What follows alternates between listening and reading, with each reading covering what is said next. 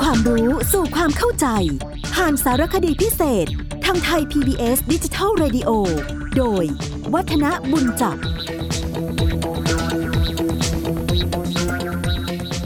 สวัสดีครับท่านผู้ฟังครับ เรามาเจอกันครั้งนี้ก็คงจะนำสาระที่น่าสนใจเกี่ยวกับประเพณีวิถีไทยมาพูดมาคุยกัน แล้วก็ได้คุยกันเรียกว่าปิดท้ายเกี่ยวกับเรื่องของอารยธรรมของไทยเราที่มีการพัฒนาอย่างต่อเนื่องกันมาตั้งแต่อดีตตราบจนปัจจุบันนะครับ เราก็ได้คุยเกี่ยวกับเรื่องของการที่ในยุคที่กำลังอยู่ในโลกาภิวัตน์มีความคิด มีปรัชญาการใช้ชีวิตที่เข้ามาสู่ชีวิตไทยมากมายมหาศาลหน่วยนั้นก็คือเรื่องเกี่ยวกับการศาสนา เราก็จะเห็นว่า ในภาคของอารยธรรมของช่วงปัจจุบันนี้ที่พระมหากษัตริย์ให้ความสนใจในการที่จะส่งเสริม เรื่องเกี่ยวกับพุทธศาสนานั้นมีมาอย่างต่อเนื่อง โดยเฉพาะยิ่งการสังคายนาพระธรรมวินัยบ้างพระไตรปิฎกบ้างนะครับแล้วก็ได้คุยให้ฟังให้เห็นว่า พอมีการสังคายนาพระธรรมวินัยตามที่ได้เล่าให้ฟังไปแล้ว ส่วนมากแล้วกรมการศาสนา ซึ่งเป็นเจ้าของโครงการ ก็จะมีการจัดพิมพ์เผยแพร่กันอย่างต่อเนื่องขึ้นมาทีเดียว นอกเหนือจากทางด้านศาสนา จะเห็นได้ว่าในด้านการปฏิมากรรม ก็ยังคงเป็นลักษณะของไทย แม้กระทั่งในช่วงรัชกาลที่ 7 ที่ 8 ที่9นะวัดไทยในพุทธคยาพระพุทธรูปปางลีลาที่พุทธมณฑลจังหวัดนครปฐมถึงแม้ว่าจะวิธีการสร้างการออกแบบมีการอิงงานศิลปะแบบตะวันตก แต่ก็ยังคงมีความเป็นไทยอยู่ ในงานสถาปัตยกรรม ก็มีลักษณะเป็นของไทย อันนี้เป็นส่วนที่ผสมกับสถาปัตยกรรมตะวันตก หรือว่าสถาปัตยกรรมของชาติต่างๆ คือมันมีการผสมอยู่บ้างเป็นธรรมดานะตามรสนิยมของผู้ที่ใช้ ตามผู้ที่ต้องการจะปลูกสร้าง แล้วก็ของผู้ที่ได้ศึกษาเล่าเรียนมาโดยตรง แล้วก็นำเอาวิชาความรู้ทางสถาปัตยกรรมที่ตัวเองมาเรียนเนี่ยมาปรับใช้ให้เข้ากับความเป็นประเทศไทยนะครับ แล้วก็ส่วนสำคัญ งานจิตรกรรมฝาผนัง ก็ยังนิยมแบบไทยเป็นส่วนใหญ่ เพราะว่าจิตรกรรมแบบของไทยนั้น มีลักษณะเฉพาะที่อ่อนช้อยสวยงาม แล้วก็เป็นเอกลักษณ์ของชาติไทยด้วย แล้วพอมาถึงสมัยของรัชกาลที่9นะครับก็มีลักษณะงานศิลปะที่เป็นจิตรกรรมเฉพาะในรัชกาลพระองค์ท่าน ซึ่งเราคงจะได้เห็นผ่านตามาพอสมควร วันนี้เราก็จะมาพูดเรื่องราวที่เกี่ยวเนื่อง เกี่ยวกับระเบียบประเพณีต่างๆกัน เพราะว่า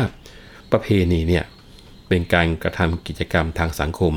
ที่ผู้คนส่วนใหญ่ถือปฏิบัติต่อกันมานะครับ เขาถึงได้บอกว่าประเพณีเนี่ยเป็นบรรทัดฐานเกี่ยวกับการดำเนินชีวิต ตามความคิด ตามความเชื่อ แล้วก็นำไปปฏิบัติเพื่อความเจริญของตัวเองด้วยของสังคมด้วยทางนี้ทางนั้นนะครับ ก็เพราะว่า ประเพณีนี้เป็นผลมาจากสิ่งแวดล้อมทางธรรมชาติ และสังคมพอเกิดปัญหาขึ้นมา มนุษย์ก็พยายามที่จะหาวิธีการที่จะแก้ปัญหาดังนั้นแนวปฏิบัติการแก้ปัญหาทางธรรมชาติของคนในสมัยก่อนๆก็มักจะอาศัยความเชื่อนะเราอาจจะเคยได้ยินเกี่ยวกับเรื่องของพระแม่ธรณี พระแม่คงคานะได้ให้ที่อยู่ที่อาศัยให้น้ำให้ความสมบูรณ์แก่ไร่แก่นา ให้ได้อาบให้ได้กิน ดังนั้น ก็เลยมีประเพณีหลายประเพณีที่เกิดขึ้นเกี่ยวกับความเชื่อเหล่านี้ ไม่ว่าจะเป็นลอยกระทง บวชพระหรืออะไรก็แล้วแต่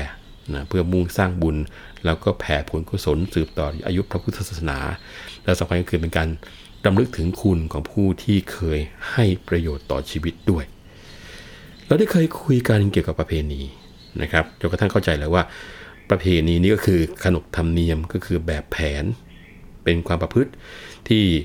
คนกลุ่มหนึ่งถือเป็นวิธีการปฏิบัติที่เรียกว่าธรรมเนียม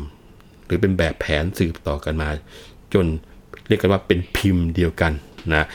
ถ้าใครในหมู่ประพฤตินอกพิมพ์หรือนอกแบบ ก็ถือว่าเป็นการผิดประเพณีนะดังนั้นจะเห็นได้ว่าประเพณีเนี่ยจะอธิบายยังไงก็แล้วแต่ มันก็คือเป็นเรื่องที่ถือปฏิบัติสืบๆกันมา แล้วก็มีการเปลี่ยนแปลงแก้ไขบ้าง แต่ก็คงไว้ ซึ่งความเป็นอัตลักษณ์หรือสัญลักษณ์ตัวตนนะครับ คือ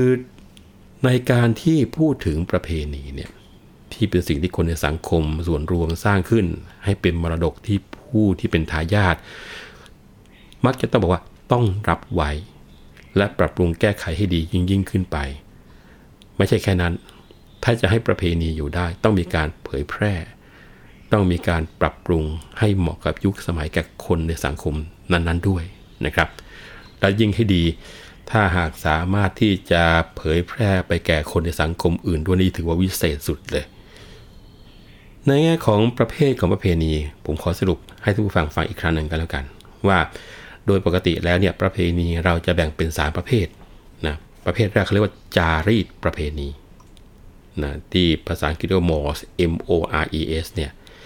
เจ้าจารีตประเพณีนี้ก็คือประเพณีที่จะต้องประพฤติเป็นเรื่องเกี่ยวกับศีลธรรม แล้วก็จัญญาของสังคม ถือกันว่ามีคุณค่าต่อบุคคลในสังคมนั้นๆ ถ้าใครฝ่าฝืนหรือว่าเฉยเมย ถือว่าเป็นการละเมิดกฎสังคม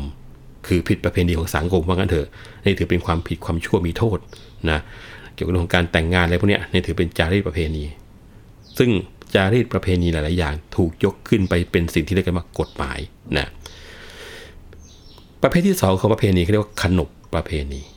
อันนี้เขาเรียกว่า institution นะ i n s t i t u t i o n ขนบประเพณีก็คือประเพณีที่วางเป็นระเบียบไว้ จะเป็นวางโดยตรงหรือวางโดยอ้อมได้หมดเลยนะ เช่นเขียนเป็นกฎเป็นระเบียบให้กระทำร่วมกัน มีข้ออ้างอิงเป็นตัวบทกฎเกณฑ์นะนี่คือแบบตรงๆ ถ้าอย่างอ้อมเรียกว่าโดยปริยายก็คือรู้กันเองถือสื่อกันมา หรือว่าคนในถิ่นนั้นปฏิบัติกันอย่างนั้นอย่างนั้นอย่างนั้นนะเลี้ยงพระต้องทำอย่างนี้ เวลาอย่างนั้นต้องทำอย่างนั้นอันนี้ถือเป็นขนบประเพณีหรือว่าอ้าวก่อนจะเรียนโขนละครต้องมีการไหว้ครูต้องมีการครอบอะไรก็แล้ว แต่นี่ก็ถือเป็นขนบประเพณี ส่วนสุดท้ายเขาเรียกกันว่าธรรมเนียมประเพณี หรือเรียกว่า convention C O N V E N T I O N เจ้าธรรมเนียมประเพณีนี่ก็คือเรื่องเกี่ยวกับธรรมดาสามัญของสามัญชน เวลาปฏิบัติไม่ถือเอาผิดเอาถูก หมายความว่าไม่มีการลงโทษ ไม่มีการปรับไหมเหมือนกับจารีประเพณี ไม่มีระเบียบเคร่งครัดเหมือนกับขนบประเพณี ผู้ทำผิดประเพณีที่เราทำในประเพณีนี้ ไม่ถือเป็นเรื่องเสียหายหรือว่ามีโทษนัก เพียงแต่ถือว่าผู้ผิดประเพณีในขั้นทำในประเพณีนี้ ไร้การศึกษา ขาดคนอบรมสั่งสอน ขาดคุณสมบัติผู้ดีนะเช่นว่าการแต่งกายไม่ถูกกาละเทศะเข้าวัดแต่งตัวโป๊ะนะไปอยู่ในที่ที่เป็นสื่อมวลชน ก็แต่งตัวไม่เหมาะไม่ควร การใช้ภาษาในที่สาธารณชนแล้วมันไม่เหมาะ แก่การพูดคุย รวมทั้งการยืนการเดินการนั่งการนอน ที่ไม่เหมาะไม่สมนี่อยู่ในกลุ่มของธรรมเนียมประเพณีทั้งหมดเลยนะเวลาคนเขาคุยคุยกันก็เดินผ่าเข้าไปนี่ก็ถือว่าผิดธรรมเนียมประเพณี แต่ไม่ถึงขนาดลงโทษ อย่างเก่งก็ถือว่าพ่อแม่ไม่สั่งสอนหรือยังไง อะไรทำนองนี้นะครับ คราวนี้ลักษณะของประเพณีไทยเนี่ยแบ่งเป็นสองลักษณะ ประเพณีอย่างหนึ่งเป็นประเพณีส่วนบุคคล แล้วประเพณีอีกส่วนหนึ่งเป็นประเพณีส่วนรวมนะประเพณีที่เป็นส่วนบุคคล ชื่อประเพณีก็บอกอยู่แล้วว่าเป็นเรื่องส่วนตัวนะครับ การแต่งงานอย่างนี้เกี่ยวกับการเกิดการตายการบวชขึ้นบ้านใหม่ การทำบุญอายุนะซึ่งก็คือของแต่ละคนของแต่ละคนไปนะแต่ถ้าเป็นประเพณีส่วนรวม ก็มักจะเป็นประเพณีที่มีเป้า เช่นว่าประเพณีทางศาสนา เกี่ยวกับเรื่องการทำบุญเข้าพรรษาออกพรรษานะงานตรุษงานสายงานลอยกระทง หรือบางทีก็ เป็นเทศกาลนะพวกสงกรานรวมทั้งประเพณีที่เกิดขึ้นในวันสำคัญทางศาสนานะซึ่งประเพณีเหล่านี้ถือว่าเป็นสิ่งที่ทุกคนในสังคมควรจะประพฤติปฏิบัติร่วมกันในโอกาสนั้นๆด้วยเหมือนกันนะแล้วถ้าแบ่งลงไปในส่วนของอีกมิติหนึ่งก็อาจจะแบ่งออกเป็นประเพณีราชคือของชาวบ้าน แล้วก็ประเพณีหลวงที่เรียกว่าเป็นพระราชพิธี หรือรัฐพิธี รวมทั้งการพระราชกุศลนะครับ ซึ่งเรื่องนี้คงจะต้องบอกว่า มีการแจกแจงแยกย่อยกันอยู่เยอะมากมายพอสมควรทีเดียว เรามาเข้าเกี่ยวกับเรื่องของพิธีราชก่อนกันละกัน เพราะว่าถือว่าเป็นประเพณีที่อยู่ติดตัวเรากับคนส่วนใหญ่นะครับ ประเพณีราชนี้เป็นข้อประพฤติปฏิบัติที่ชาวบ้านยึดถือเป็นแบบสืบกันมา จนกระทั่งกลายเป็นแบบอย่างเดียวกัน ซึ่งถ้าย่อยประเพณีราชออกไปอีก ก็เป็นประเพณีเกี่ยวกับครอบครัวอย่างหนึ่ง ประเพณีที่เป็นส่วนรวมอย่างหนึ่ง แล้วก็เป็นประเพณีของท้องถิ่นอย่างหนึ่งนะกลุ่มของประเพณีเกี่ยวกับครอบครัวก็ตั้งแต่เรื่องเกี่ยวกับการบวชการแต่งงาน การเกิดการตายทำบุญที่ว่าไปนะครับ เป็นส่วนรวมอย่างที่บอกไปนะครับ ก็เกี่ยวกับเรื่องของการทำบุญปีใหม่ทำบุญสงกรานต์อะไรกันแล้วแต่ แล้วก็ประเพณีท้องถิ่น อันนี้ก็คือแยกย่อยออกไปนะของกลุ่มภาคเหนืออีสานใต้ นะร่วมกันทำบุญของชาวเหนือทอผ้าของชาวตะวันออกเฉียงเหนือ การเล่นหนังตะลุงของภาคใต้นะหรือว่าอะไรต่อมีอะไร อันนี้ค่อยๆคุยกันต่อเนื่อง ซึ่งได้จั่วหัวกันไว้ตั้งแต่ช่วงต้นๆแล้วนะครับว่าเราค่อยๆแยกกันออกไป คราวนี้ในแง่ของประเพณีเกี่ยวกับครอบครัวเนี่ยคงจะต้องบอกว่า ประเพณีครอบครัวมีอยู่มากมายนะบางประเพณีก็มีแนวโน้มว่าผู้ปฏิบัติจะลดน้อยลง เพราะว่าครอบครัวในวันนี้ก็ไม่ใช่ครอบครัวใหญ่ ๆ เหมือนสมัยก่อน ที่เรียกว่าครอบครัวขยาย ทุกวันนี้เป็นครอบครัวเดี่ยวนะครับ ถ้าแต่งงานก็มีเฉพาะสามีภรรยาอยู่ด้วยกันไม่ได้อยู่กับพ่อตาแม่ยายหรือว่าพ่อสามีแม่สามีเหมือนสมัยก่อนกันแล้วนะครับ บางประเพณีก็ยังถือปฏิบัติกันอย่าง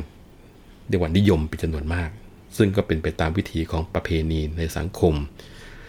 บางประเพณีอาจจะดูล้าสมัย พวกล้าสมัยสังเกตได้อยู่ๆไปหายหมดนะครับ ช่น ประเพณีการไว้จุกประเพณีเกี่ยวกับการเกิดที่จะต้องมีการร่อนกระด้งเดี๋ยวนี้ไม่ต้องพูดถึงแล้วนะครับ และบางประเพณีก็ได้มีการปรับปรุงดัดแปลงให้เหมาะกับสภาพแวดล้อมของสังคมปัจจุบันนะการบวชการแต่งงานการตาย สมัยก่อนนี่โอ้โหทำงานกันหลายวันนะแล้วก็ทั้งวันด้วย เดี๋ยวนี้ก็มีการปรับ ซึ่งท่านผู้ฟังก็คงจะเริ่มสังเกตเห็นนะ ตอนนี้ก็จะขอกล่าวถึงประเพณีที่ยังมีการยึดถือปฏิบัติกันอย่างกว้างขวางในสังคมไทย บางประเพณีก็แล้วกัน เพราะว่าถ้านำเอาทุกอย่างมาประมวลเอาไว้ก็คงจะยืดยาวจนเกินไป แต่ว่าจะมีประเพณีอะไรบ้างที่ขอยกยอดไปคุยกันในครั้งหน้านะครับ เพราะว่าวันนี้ช่วงเวลาของรายการเราหมดลงแล้ว ผมวัฒนบุญจับขอลาไปก่อนนะครับแล้วพบกันใหม่ครั้งหน้า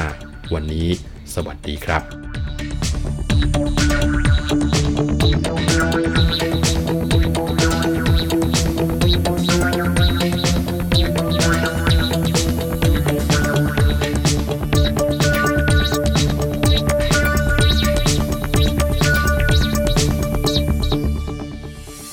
ตามรับฟังรายการย้อนหลังได้ที่เว็บไซต์และแอปพลิเคชันไทย PBS Radio